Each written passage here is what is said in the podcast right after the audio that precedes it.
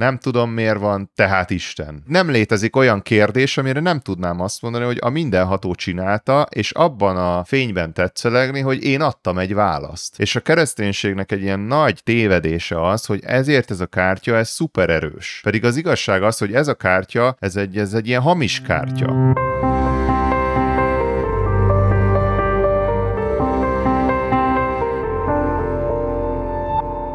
Sziasztok! Létkérdések podcast, itt vagyunk újra. Szilvai Péter vagyok, és Szabó Viktor van itt velem. Hello! Hello, szia Péter, sziasztok! Aki nem ismerne még minket, én az ateista oldalt képviselem, Viktor pedig a keresztény oldalt, és hitvitázunk minden egy vagy két hetente. Spotify-on, Apple Podcast-en, Youtube-on, Deezeren, podpad.hu és podcast.hu-n kövessetek be. Na, majd egy érdekes témánk van, nem tudjuk, hogy ki találta ezt ki, mert már nem emlékszünk. Presupposicionalizmus, vagy presupposicionalista érvelés, úgyhogy a bonyolult latin eredetű szavak kedvelői és a mély témák kedvelői most nektek fogunk kedvezni. Jó, jó, elmondom azt, hogy én hogyan találkoztam ezzel a kifejezéssel. Amikor még egy munkahelyen dolgoztunk, akkor ott egy helyi gyülekezetbe jártunk New Jersey-ben, és az egyik gyülekezeti tag, ő szintén Manhattan központjába dolgozott, hetente egyszer így közösen ebédeltünk ott kint a főtéren, és akkor, amikor így az apologetika fölmerült, akkor ő azt mondta, hogy hát ő a presupposicionalista apologetika híve, és akkor így csak így néztem, hogy az, az micsoda. Több mint húsz év keresztényként eltöltött idő után nem ismertem, sehol se jött szembe ez a kifejezés. Az apologetikát azt már ismertem, az ugye a szó szerint azt jelenti, hogy hitvédelem, és a múltkori ChatGPT-s beszélgetésünkön felbuzdulva most megkérdeztem amúgy a ChatGPT-t, hogy hogy mit jelent a presupposicionista apologetika egyszerű szavakkal. Ez most nagyon vicces, mert konkrétan, amíg beszéltél, én is beírtam. És tehát a, a, a szuppozíció az, az a feltételezés, a presszupozíció az előfeltételezés, a presszupozícionista apologetika az az apologetika egyik fajtája, és talán amit mi eddig csináltunk, azt mondanám, hogy az a klasszikus apologetika kategóriájába esik. A presupposicionalista apologetika az egy, ő alapvetően feltételezi, abból indul ki, hogy Isten létezik, és az alapján próbál téged meggyőzni arról, hogy a te álláspontod hamis. Néztem amúgy egy ilyen hitvitát, valaki ajánlotta nemrég. Nagyon érdekes volt, teljesen más volt a dinamika, mint egy klasszikus apologetikai hitvitában. Greg Banzen volt a, az apologéta, akinek a nevére felhívták a figyelmemet. Ezzel kapcsolatban ő mondott egy, azt mondanám, hogy egy istenérvet, méghozzá a fokrémre alapuló istenérv. Nem tudom, hogy hogy lehetne mondani hogy, hogy ugye mit csinálsz reggel, amikor fogat mosol? Megnyomod a tubust, és kijön a fokrém. De miért nyomod meg a tubust? Azért, mert tegnap meg tegnap előtt is megnyomtad a tubust, és tapasztaltad azt, hogy kijön belőle a fokrém. Tehát amikor te megnyomod azt a tubus fokrémet, akkor lényegében te egy olyan alapelvet használsz, amit a filozófiában, meg mindenütt ismert, ez egy ismert alapelv, amit úgy hívnak, hogy indukció. Az indukció az azt jelenti, hogy ha én eddig ezerszer láttam azt, hogy hogy egy almát ledobva leesik a földre, akkor feltételezem azt, hogy ha ezer egy egyszer ledobom az almát, akkor is leesik. Uh-huh. És az a lényeg, hogy az indukció már feltételezi Isten létezését. Magyarul, ha nem létezik Isten, akkor neked semmilyen logikai alapod nincsen arra, hogy ezt az indukciós érvelést használd, vagy ezt az indukciós metódust alkalmaz. És mivel az egész érvelés, az egész tudomány erre alapszik, nem csak a fogkrém kinyomása a tubusból, hanem mind, az, az egész tudomány, ugye a, a fizikai törvények ezen alapolnak, hogy megfigyelek uh-huh, valamit uh-huh. x kismilliószor, és akkor fölállítok belőle egy általános dolgot. Ez nem lehet ateista világnézet alapján ezt használni. És például David Hume, vagy amúgy a ChatGPT hozott itt néhány ember, de ő Greg Bansen a hitvitájában David Hume-ot, meg Bertrand Russell-t hozta föl példának, akik lényegében amellett érveltek, hogy az indukciót nem, az egy nem egy valid érvelési forma. De itt még a Karl Popper, meg Immanuel Kantot is felhozta a ChatGPT. Most őszintén ennek nem olvastam utána, csak ilyen összefoglalást kértem tőle, hogy kik azok a filozófusok, akik kritizálták az indukciós érvelést. Az ateista, mondta az ateistának, te nem is tudsz érvelni Isten létezése nélkül Isten ellen. Érted? Tehát, hogyha nem létezik Isten, akkor te nem használhatod az indukciós érvelést, tehát magyarul már amit mondasz, az egésznek nincs is értelme, mert az egész logika meg érvelés az az, az indukción alapszik. Uh-huh. Ugye ez a presuppozicionalizmus kérdése, ez rokon a null hipotézisnek a kérdésével, amiről egyszer már beszélgettünk, vagy lehet, hogy többször is, hogy ugye mi az alapfeltevésed, amiből kiindulsz, hogyha valami nem megfigyelhető dolognak a létét megengedjük, mint null hipotézis, akkor nagyon hamar benépesül az univerzum végtelen Istennel, és azzal tölthetjük az életünket, hogy ugye ezeket cáfolgatjuk.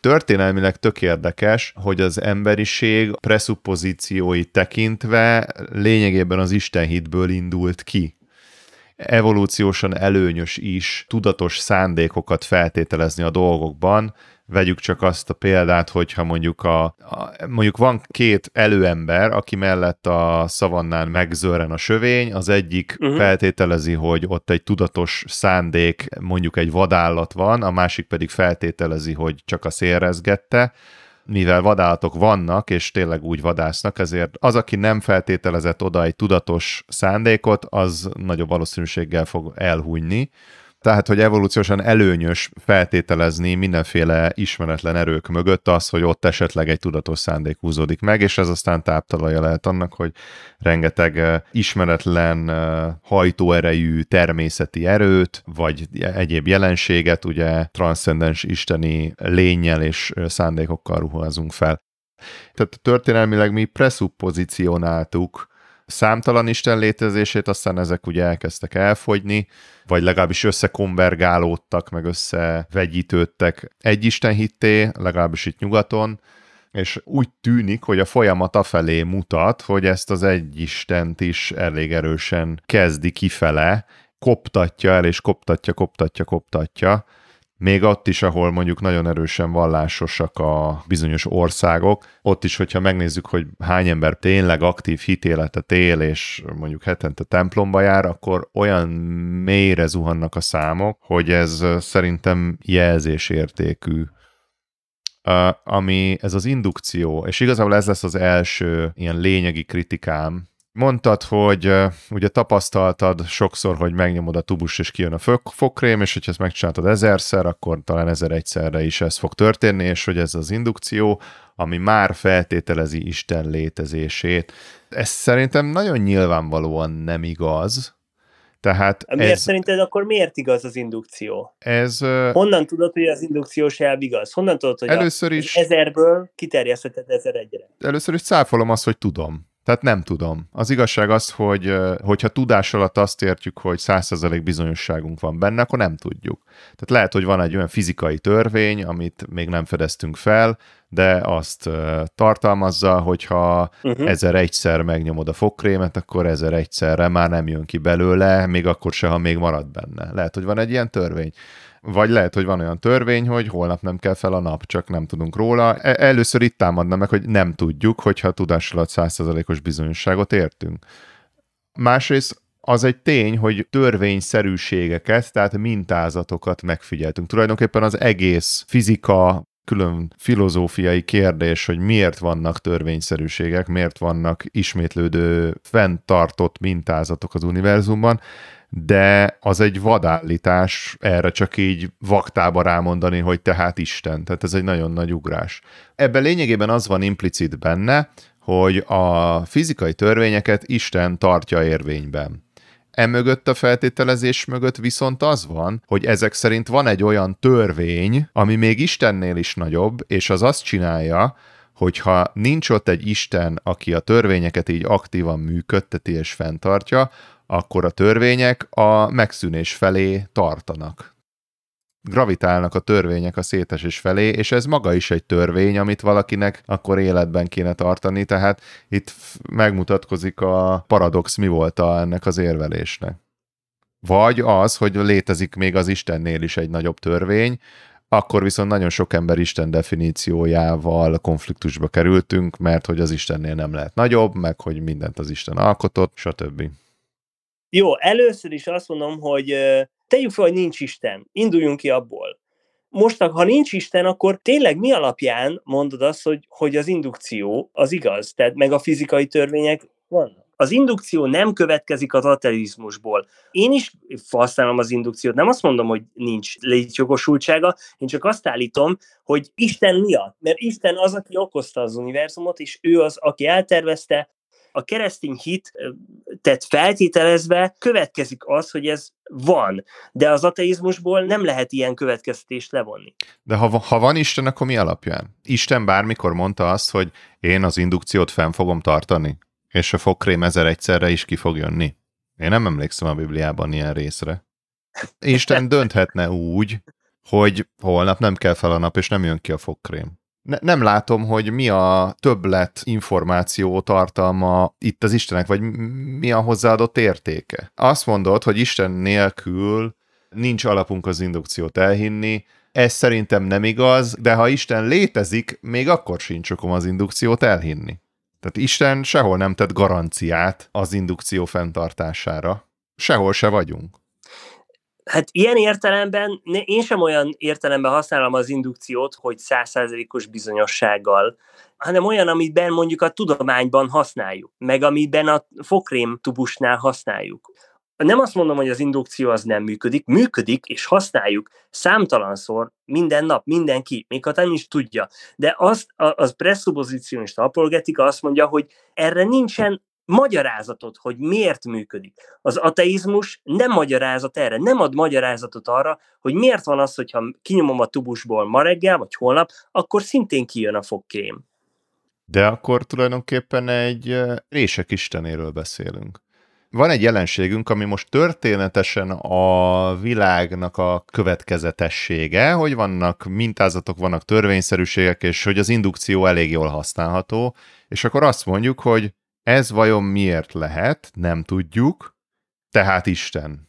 Nem tudom, miért van, tehát Isten, és akkor ugye kiukadunk ugyanoda, mint az összes rések istenénél, hogy ez bármire lehet mondani, tehát ennek a magyarázó ereje egyébként nulla, meg a jóslási képessége is nulla, mert onnantól kezdve, hogy posztulálunk, hogy bekeverünk a paklinkba egy olyan kártyát, amelyik szó szerint szinte mindent meg tud magyarázni, mert mindenható. Onnantól kezdve azt a kártyát én bármire ki tudom játszani.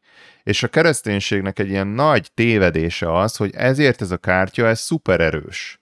Pedig az igazság az, hogy ez a kártya ez egy, ez egy ilyen hamis kártya, hogy nem létezik olyan kérdés, amire nem tudnám azt mondani, hogy a mindenható csinálta, és abban a fényben tetszelegni, hogy én adtam egy választ. Pedig az igazság az, hogy nem ad, egyáltalán nem adtam egy választ. De most nem az a kérdés, hogy ez most értéktelen ez a kártya, vagy nem, hanem hogy létezik-e? Ki, ki mondja meg a játékszabályokat, ha nincsen Isten, érted? Akkor mi, milyen kártya az? Mi, mit játszunk? Ki mondja el, hogy mit játszunk, érted? Hát de ez egy ilyen furcsa antropomorfizmus, amikor úgy teszed fel a kérdést, hogy ki mondja meg a játékszabályokat. Én nem tudom, hogy ki mondja meg a játékszabályokat, és hogy mondtam, szerintem egy elképesztően jó filozófiai kérdés az, hogy miért szabályos az univerzum. Miért léteznek Aha. egyáltalán fizikai törvények? Miért nem random a gravitációs állandó, és változik meg percről percre? Mit tudom én? Igen. De mint minden másik résre, erre is a mindenhatót kiátszani, az egy ilyen semmitmondás. De az a baj, hogy ha nem tételezett föl, akkor nincs más. Tegyük fel, hogy oké, okay, nem létezik. Akkor mivel magyarázod? Maximum addig tudsz eljutni, hogy nem tudom. Nem tudod megmagyarázni, Igen. hogy az, az ateizmusból, hogyha azt mondod, hogy nincsen ilyen Isten, nem tudsz el, elmondani semmiféle törvényszerűségből, vagy, vagy fizikai megfigyelésből nem tudod elmondani, mert a megfigyelés az mindig csak a múltban van. A sose tud a jövőbe megfigyelni dolgokat, érted? Tehát a, az egész indukció az pedig arról szól, hogy a jelen alapján én a jövőbe úgymond projektálok, vagy, vagy elővetítek. És ez, amit Hume is, meg, meg Bertrand Russell is látott problémát, hogy a, az ateizmusból ez nem következik. Kritizálod a nem tudom választ, és ugye ez egy örök vita hívők és nem hívők között, hogy a nem hívő azt mondja, hogy figyelj, az intellektuálisan őszinte válasz az, hogy nem tudom, és hogy te hülye hívő, te nem tudod elfogadni annak a kényelmetlenségét, hogy nem tudjuk, és ezért betömöd a hézagot az Istennel. A hívő meg azt mondja, hogy neked nincs válaszod, nekem pedig van válaszom, és az Isten a válasz. Szerintem valahol a nem tudom, és a mindenható Isten volt, ezek egyaránt nem válaszok. Tehát én nem azt mondom, hogy a nem tudom az egy marha jó válasz, nem, hát az egy az nem tudjuk, hát basszus. Igen, Csak ez, én azt... ez, ez picit olyan, mint a hézagok agnoszticizmusa, érted? Tehát, hogy, hogy bármire, amit, ami izé, akkor azt mondom, ezt nem tudom. És ez pont ugyanúgy működik, mint a hézagok istene, nem? De, de oké, okay, oké, okay. szembesülünk egy hézaggal, én oda megyek, és azt mondom, hogy ebben a hézagban nem tudom, hogy mi van. Nem tudom, uh-huh. hogy mhm. mivel lehetne kitölteni.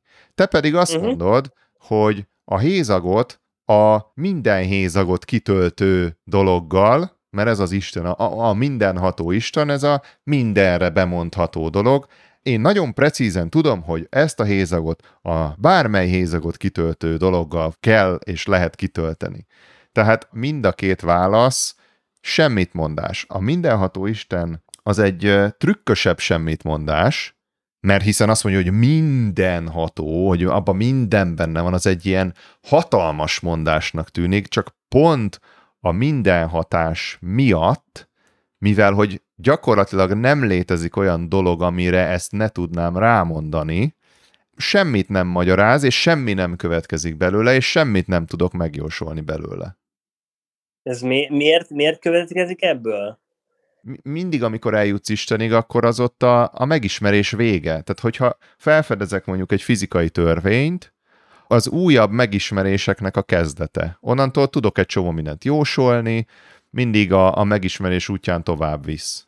Az Isten beposztulálása az pedig mindig a lánc vége, hogy azt mondom, hogy honnan jött az univerzum? A mindenható Isten. Kitartja életbe a fizikai törvények? A mindenható Isten. És akkor itt megállunk, és aztán én azt mondom, hogy oké, okay, akkor viszont kezdjünk el jósolgatni ebből a mindenható Istenből, és akkor viszont odajuk ki, hogy hát nem működik. És hogyha elfogadom, hogy az univerzumot Isten teremtette, akkor az univerzum kezdetének kutatása is véget ér. És hogyha elfogadom, hogy, hogy az állatvilág azért olyan sokszínű és komplex és érdekes, mert Isten teremtette, akkor az a kutatás is véget ér szerintem az, hogyha úgy teszed fel a kérdést, hogy miért van valami, és arra azt válaszolod, hogy mert Isten, az szerintem valahogy ilyen logikailag így, így rossz válasz. Tehát, hogy persze azért van, mert Isten teremtette, de utána a következő kérdés, hogy oké, okay, de hogy működik, vagy miért teremtette Isten? És, Na ez, és az. ez a kérdés, ez a válasz újabb kapukat nyit ki. Attól, hogy például tudom, hogy Van Gogh festett egy képet, miért ne, miért ne lehetne elemezni? De nem, nem, nem. Ha egy képről kérdezem, hogy ki festette, tegyük fel, hogy valaki azt mondja, hogy Isten festette, akkor azt a kérdést, hogy ki festette, nem fogom többé föltenni. Pedig lehet, hogyha én rájönnék, hogy Van Gogh festette, akkor rájönnék, hogy Van Gogh egyébként egy konkrét földrajzi területen, egy konkrét művészeti iskolának volt egy tagja, ahol volt egyébként még egy csomó hasonló kaliberű művész, akiknek szintén érdemes lenne a műveivel foglalkozni, tehát fölfedezek egy ilyen mintázatot, egy ilyen törvényszerűséget, amelyel a megismerésem gazdagodik. De ha én elfogadtam azt, hogy a képet Isten festette, akkor kérdés megválaszolva, és nem megyek tovább, mert például az, hogy Isten festette be, rengeteg információ van. Például az, hogy nincs egy földrajzi területhez kötve, nincs egy időhöz kötve, nincsen hozzá hasonló, tehát rengeteg mindent kizárok, amit egy természeti válaszsal nem zárnék ki, és ezzel igenis lezárok bizonyos területeknek a megnézését. Pont azt szerintem, hogy az a probléma, hogy sokszor a naturalista tudomány az olyan dogmatikus, hogy egyszerűen nem hajlandó, tehát alapból kizárja a lehetőségét, hogy itt a természeti törvények, az általunk ismert természeti törvényeken kívül más is lehet, tehát egy, egy ilyen leszűkült világnézettel közelít mindenhez, és hogyha nem tud valamit megmagyarázni, akkor azt mondja, hogy nem tudja, majd a jövőben majd kitaláljuk, hogy ez hogy van, majd hogyan lehetett az, hogy a semmiből valami lett, vagy a, az élőből gondolkodó, stb. stb. És mindig csak úgymond ez a hézagó kateizmusa van, Tehát a másikat az ateizmus is ugyanúgy lezárja, hogy kiteremtette a Földet, senki. Kérdés lezárva, és menjünk tovább nem érdekel. Tehát az ateizmus nem, az, a, az, a, lezárja. Az ateizmus válasza, és most tegyük félre, hogy az ateizmus az csak egy Istennek létezésének az el nem fogadása, tehát amúgy nem tartalmaz semmilyennél több információt, de az ateizmus válasza mondjuk, hogy miért keletkezett a Föld, törvényszerűség jellegűek, uh-huh vagy törvényszerűségek és az azokból következő eseményeknek így a kombinációja. Például, hogy a gravitáció így meg így működik, hogyha visszakövetem, hogy, hogy hogyan alakult az anyagmennyiség a naprendszerben, akkor az valószínűleg merre áramlott, hol ütköztek össze, hol törtek szét, így jött létre a Föld meg a Hold. És az Isten hit mondjuk azt mondja, hogy a Föld 6000 évvel ezelőtt keletkezett, mert a mindenható Isten odarakta, megteremtette. Tessék, kész a Föld. Látjuk, hogy az ebből, ez utóbbiból nagyon keveset, gyakorlatilag semmit nem tanulunk, és egyben a, az arra vonatkozó igényt is lezárjuk, hogy többet tanulhassunk. Míg a naturalista válaszból tanultunk törvényszerűségeket, és akkor azokat a törvényszerűséget megnézhetjük, hogy milyen széles körbe lehet esetleg még alkalmazni, azokból mi következik más területeken, hogyha más területekre alkalmazom, akkor mondjuk ott még tovább tudom finomítani, mert ott a még többet megfigyelek, rájövök, hogy mondjuk e, egy tizedes jegyel tévedtem a gravitációt tekintve, mert itt a Földet jól megmagyarázta, de mondjuk a Jupitert már nem annyira jól, tehát finomíthatom tovább, és, és így gördül tovább ez a hólabda, ahogy a, a egyre nagyobb mennyiségű tudást így összeszedjük. Én ezt nem értem, hogy itt megint egyszerűen én nem, nem, nem gondolom azt, hogy csak azért, mert a Bibliában olvasom, hogy a, a Föld 6000 éves, és tegyük fel, hogy én ezt elfogadom, és abból indulok, hogy ezt szó szerint kell érteni, ami már nem minden keresztény érte ezzel egyet. Csak példa. De hogy, de hogy ez miért kéne, hogy engem azt mondani, hogy oké, okay, kész vagyok, hátradőlettek a székbe, mert tudom. Nem kell a tudományos kutatásnak fel, hogy mondjam, vagy ezt leállítani vallási okok miatt. De az a lényeg, hogy a naturalista kutató ugyanúgy lehet dogmatikus az olyan bizonyítékokkal szemben, amik nem támasztják alá az ő világnézetét mint ahogy egy keresztény lehet. De azt állítom, hogy ennek nem kell. A kereszténynek nem kell dogmatikusnak lennie, mehet arra, amerre a bizonyíték úgymond viszi őt, mert a valóságban hisz. Aki azt mondja, hogy mindent a jelenleg már ismert törvények szerint kell megmagyarázni, az arrogáns és nem egy valódi felfedező, és egy minden alázatot nélkülöz. Én meg tudom érteni, hogyha ez a benyomása sok embernek az úgynevezett tudósokról, ami kategória egyébként így nem létezik ilyen formában, az biztos, hogy az én konkrét hozzáállásomat nem tükrözi ezt. Tehát nekem meggyőződésem, hiszen ez volt eddig is a mintázat, hogy új törvényeket felfedezünk, és még újabbakat, és még újabbakat, és a régiek azokhoz képest nagyon fapadosnak fognak tűnni. Ezt az alázatot minden őszinte valóságkereső embernek fenn kell tartania, és ilyen szempontból nagyon szerénynek kell maradnia. Én azt várnám a tudománytól, hogy ezeket az új törvények lehetőségét nagyon is tartsa nyitva, viszont amikor a tudomány a konkrétan az Isten hipotézist kiszedi a pakliból, azt azért csinálja, mert az egy meddő válasz. Játszunk egy kártyajátékot, és, és valaki belerakta ezt a Jolly Jokert, kiszedjük, mert ez olyan, ami így mindenre rá lehet tenni, és emiatt semmit sem mond.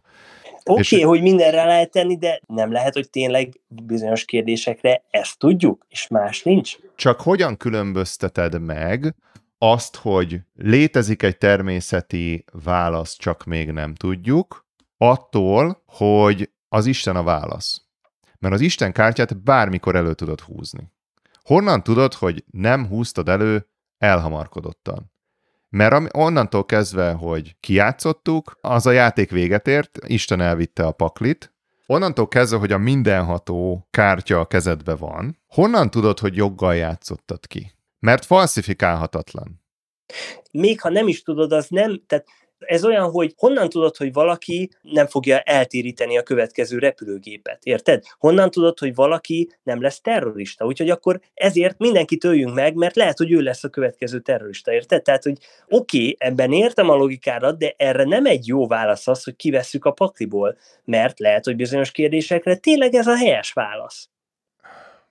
De ilyen alapon akkor végtelen a paklink, mert szinte mindenre elmondható, hogy lehet, hogy bizonyos kérdésekre ez a helyes válasz. Én azt kérdezem, hogy honnan tudod nagy valószínűséggel, hogy egy adott kérdésre te ott megtaláltad a helyes választ.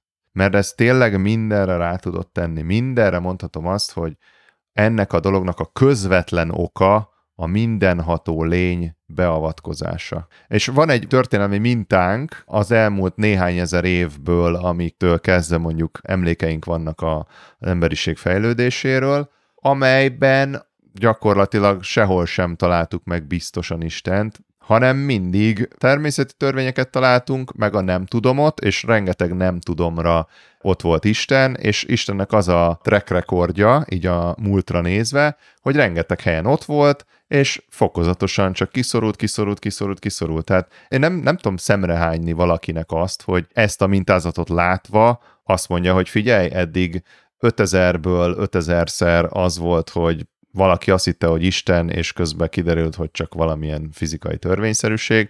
Szerintem 5000 egyszerre is az lesz.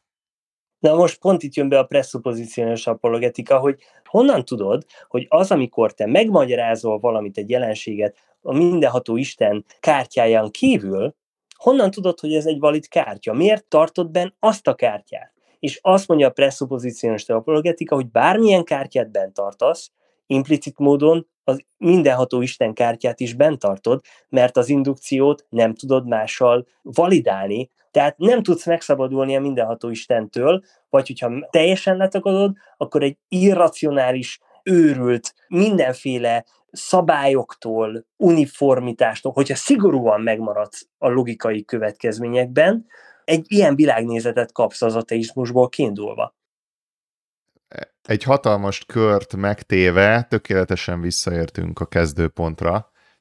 Nem tudom, lássuk meg, vagy nézzük meg, hogy a hallgatók mit írnak. Írjátok meg kommentben, ti mit gondoltok, legközelebb jövünk egy új témával. Iratkozzatok fel, és nagyon megköszönjük, hogyha megosztjátok az ismerőseitekkel. Szilvai Péter és Szabó Viktor vagyunk. Sziasztok! Sziasztok!